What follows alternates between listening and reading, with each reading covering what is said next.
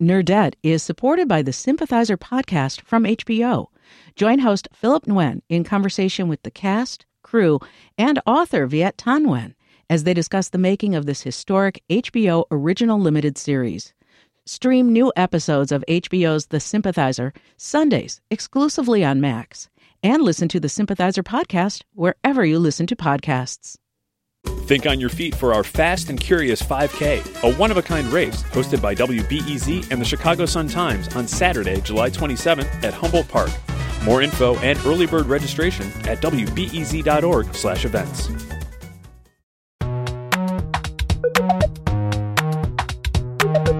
It's not good to live in your head, is basically what I've learned from my time as being a lovesick nerd.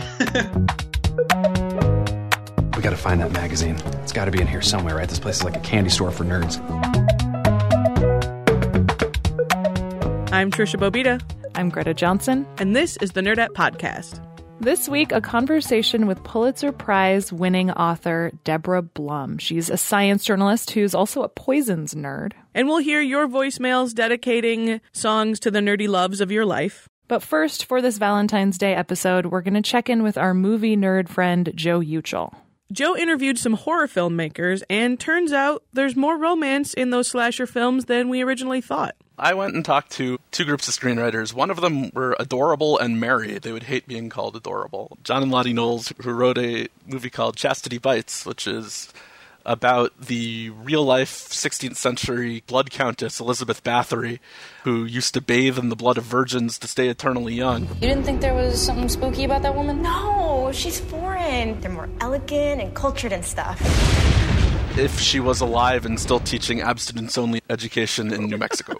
it's a pretty amazing premise, I gotta say. He directs and she writes. They're as perfect for each other as Siegfried and Roy. Well, I think the I think the real story here is that we are two nerds in love who like making horror movies together. Yeah, exactly. So does a husband and wife team that makes horror movies together like Valentine's Day? We hate Valentine's Day. Hate it they can list all kinds of horror movies which have very, very important sturdy romances to them. Lottie had a whole list of them, but uh, this one was my favorite. I get really hot every time. Same Michael Biehn when he says, I came through time for you, Sarah Connor, in The Terminator. Totally. Oh. I came across time for you, Sarah. I love you. That's a good example. And you know, if you think about it, Terminator, which I know isn't straight up horror movie, but that's a love story. Yeah. At its core, it's actually a love story, and how beautiful it is that this guy was sent back in time to protect this woman, and turns out to be the father of the person who sent him in the first place. You know, yeah. I mean, that's that's really cool. Yeah, he just had a photo of her in his bleak world. Yeah. Yeah. Yeah. So John and Lottie Knowles, husband and wife team that created the movie Chastity Bites, which is out the week of Valentine's Day, seems like an odd time of year to be coming out with horror movies. It's a scary time of year for a lot of people. And I think for a lot of horror movie makers, they'd be the first to tell you that love is a very important emotion in horror movies. It gives characters a value for when you kill them. So instead of just being a nameless chalk outline, you grow attached to somebody who then dies. I also spoke to John Portanova, who co wrote and produced a movie called The Invoking, which is all about relationships. Uh, you must be Sam. I am. Eric. Sam's grandfather used to own most of the land around here. It was a lot like a uh, Dawson's Creek episode with a guy stabbing people, and also there could be ghosts. My favorite horror movies are ones like the original Halloween, uh, An American Werewolf in London, The Descent, where through getting to know the characters, either knowing their interactions with each other or their drama that they're in that maybe you can relate to, that is what's really going to make you care about when they start dying. What did you see? Something's happening to me. Sam, your father wasn't a good man. I don't know what you saw, Sam, but it's real. I feel like there's so much I'm not remembering. I've actually heard a lot of people say that they see the invoking as a kind of a love story because Eric holds such a candle for Sam from when they were kids and their interaction could have been out of some, you know, romantic drama as opposed to the horror movie that they happen to be in. As far as the whole idea that horror is a genre that punishes women, there are definitely some movies that aren't good that do maybe take that tact. But for the most part, honestly, I know so many female horror fans, and it's because the whole final girl trope that started with like Jamie Lee Curtis in Halloween or like Olivia Hussey in Black Christmas, where the final character is usually a strong woman who understands what's going on. And so she's going to triumph where useless authority or her boyfriend, who almost always dies, fail. That's actually a point that John and Lottie Knowles, the two people behind Chastity Bites, are really adamant about too. I actually think the horror industry has been leaps and bounds ahead of the rest of the industry. There are some horror movies that are not, or that come off as misogynistic, of course. But there's also, I think, a pretty grand tradition of strong female characters. Throughout history, you know, women have usually been more of like sort of an emotional conduit. And so it's easier, I think, for male and female viewers maybe to feel that sense of fear when they see a female character in peril. So another thing I asked John was uh, what his romantic advice to the kids would be. Don't go off alone with your uh, your love on a dark night. Houses are nice. Houses have locks on their doors. Just you know, have a nice date at home. You know, rent Return of Living Dead and watch that. Snuggle up. I really like that John went practical with this advice. You know, it wasn't like, hey, if you are the nerdy best friend, don't give up. There's hope someday. It's just like, hey, don't get yourselves into trouble. Don't do stupid things. They're very pragmatic people, the horror movie people. Thanks to our film correspondent, nerd friend Joe Uchill for that. And now it's time for a conversation with Deborah Blum. Deborah teaches science journalism at the University of Wisconsin in Madison. She's the author of fascinating books about strange but true stories in the history of science. Her latest book is The Poisoner's Handbook, which was just released as a film for PBS. Tricia and I were just talking about how you're like our favorite sort of nerd. I am a total nerd. I'm a geek, but that's a nice thing to say. It sounds like you really didn't have a choice in the matter because this runs in your family. Yeah, daughter of a scientist. And I kind of grew up in what I think of as the house of science, which mostly means that uh, throughout my childhood we had postdocs at the dinner table, right, all the time, or hanging out for picnics. So I, I mean, I just really grew up in it. When my dad used to take us down to his lab, and when he couldn't figure out what else to do with us, and we just putz around in the beakers and test tubes.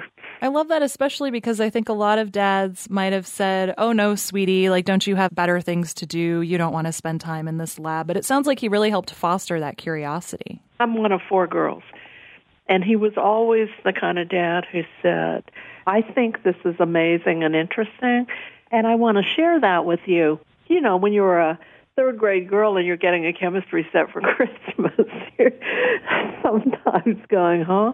But I look back on it and I think how much that shaped my childhood. And it wasn't just that he took us to the lab, but he took us on bug collecting trips. He brought home creepy crawlers, right? We had snakes and spiders in containers on our dining room table.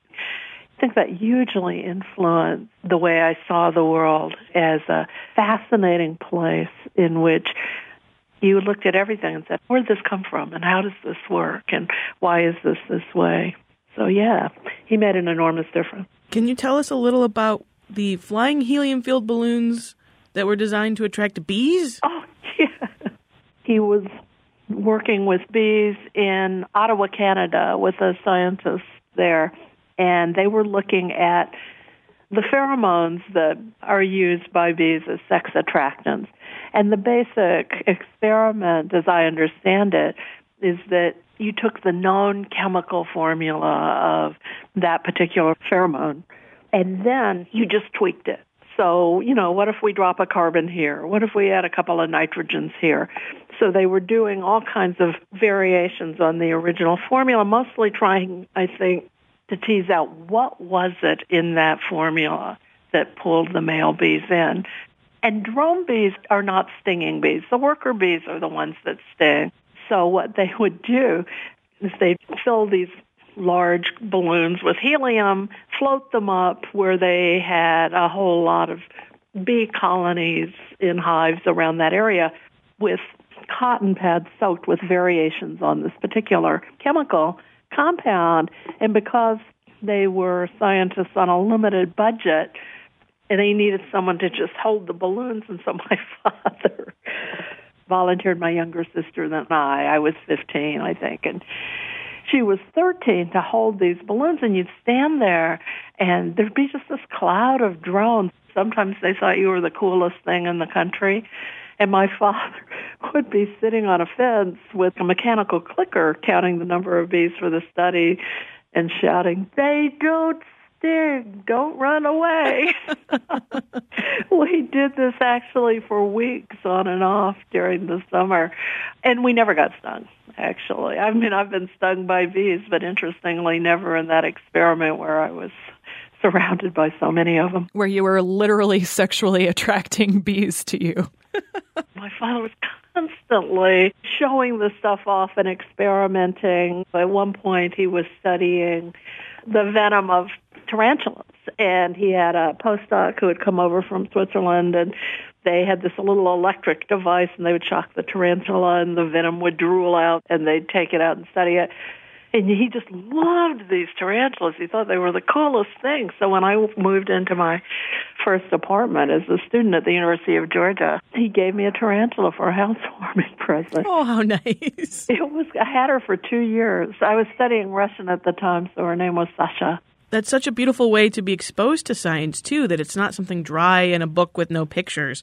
To be running around and having things crawl over you and swarm you it's hard not to think about the real life implications of science when you're being taught in the field as a child. I never saw it as dry or abstract. And the other thing is, and I realized this later as I became a science journalist, I was never afraid of it, right? I had grown up with too many scientists and too many postdocs and too much, you know, sort of messing around with the experiments to some extent so that I was never afraid. I never said, oh, I'm not smart enough to get this, or what if I ask the wrong question? And I think that was a huge help to me that it was always an adventure and kind of a inquiry, but it was never scary. To be a good communicator in journalism, you have to not be afraid of people who are objectively on a specific topic much smarter than you. That's exactly right. And when I'm teaching science writing here at the University of Wisconsin, where I, I teach it about every other year, I'll say to my students, you know, don't go in there thinking I'm dumb or this person is so much smarter than I am. This person is much better trained in this area than you are, but that doesn't necessarily mean they're smarter than you. Can you talk a little about your process when you decide that something is book worthy? A lot of times, a book agent will actually say to a client, why don't you write a magazine story first, right? And figure out if you're interested enough in this topic that you want to stick with it for a couple of years. Because the kind of nonfiction books that I do, you're really talking about a couple of years of inquiry. I had always, always been interested in chemistry. I loved the beautiful, fundamental ways that it explained how things work. I started thinking about wanting to write a book that got some of that across, but wanting to do it in a way that people who didn't love chemistry, because that's the interesting audience for me, not the people who already love science, but the ones who don't necessarily, might find chemistry fascinating. I started just thinking first about how interesting the chemistry of poisons are devious ways that they are able to use our own biological systems against us. For instance, a broad spectrum poison like thallium travels in the potassium channels in the body. It's very clever. And eventually, what I realized my question was because all good stories start with a question that you want to answer was, well, what was it like before we knew? How to solve a poison murder. What was it like in the days before we actually could find these compounds in a body? How much murder could we actually get away with?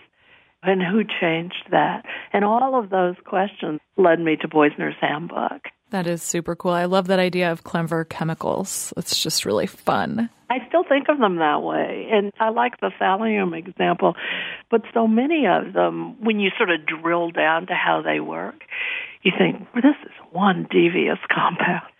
And for our listeners who might not be as familiar with the Poisoner's Handbook, we're not talking about sneaking poison into everyday medicine, right? right? We're talking about the hidden poisonous properties of things that were already in your cabinet. Right. I called it the Poisoner's Handbook because it's both the story of these two crusading early 20th century scientists who are trying to figure out how to solve poison murders and threats.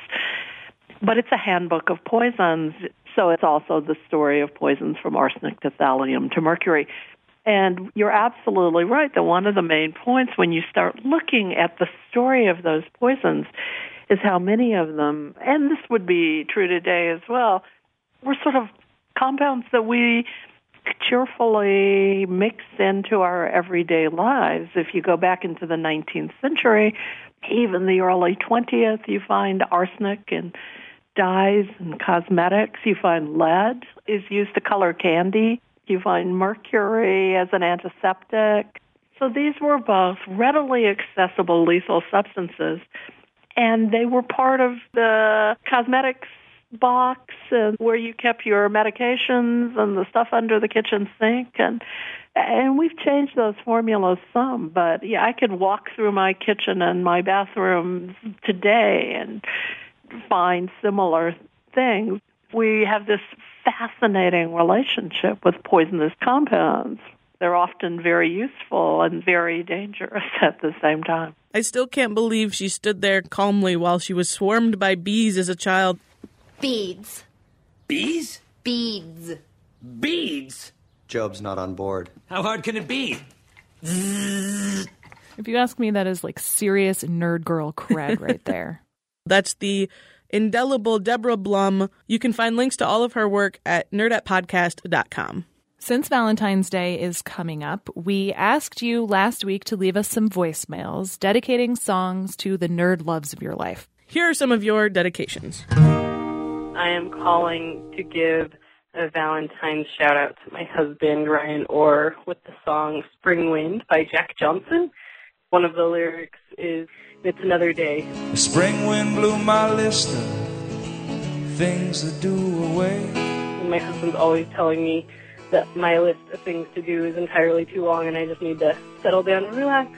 We're always nerding out to eco stuff, like watching 180 Degrees South together. In a mucked up lovely river, I cast my little fly. Hi, Tricia and Greta. This is Lauren Chulgin. The great nerd love of my life is my best friend, Emily. She's in New Zealand right now, living just the most adventurous, fabulous life. And she's been dreaming and dreaming of doing that. And I'm just so proud of her. So I think of her often. But also, she made me just the most nerd about Coldplay. And it's something that not everyone totally understands and a lot of people think is ridiculous.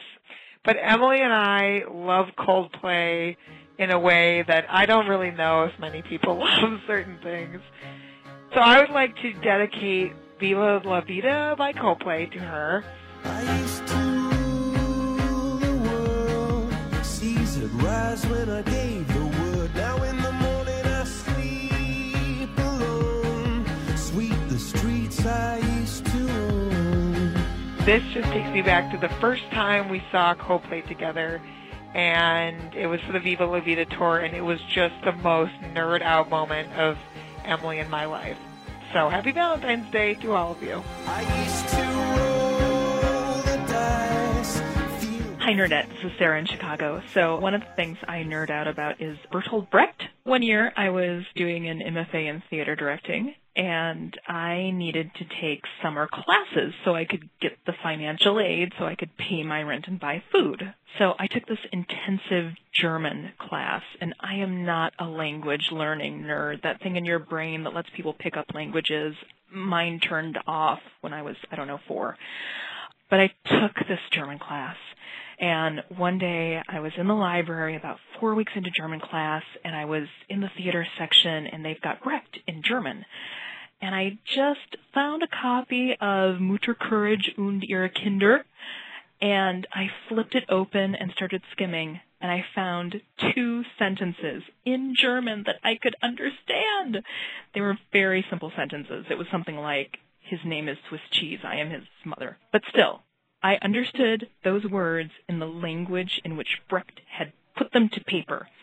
So, in honor of my German teachers that summer, Frau Ranga und Frau Wozniak, I would like to dedicate from Three Penny Opera the song of the insufficiency of human struggling, because that's what trying to learn German felt like.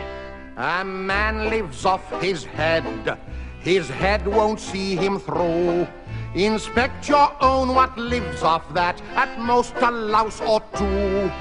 For this bleak existence, man is never sharp enough. Thanks to those of you who left us voicemails with your nerd love dedications. You can always call us to give us ideas for great lady nerds of history we should be talking about. Tell us what you just can't get enough of lately, or just say hi. I would really love more voicemails that just say hi. 312 600 5638. Cocktails before homework? Yes, our booze nerd Rebecca Polson has a boozy hot chocolate recipe that is perfect for Valentine's Day or really any day because it's cold and who doesn't need a boozy hot chocolate in their life?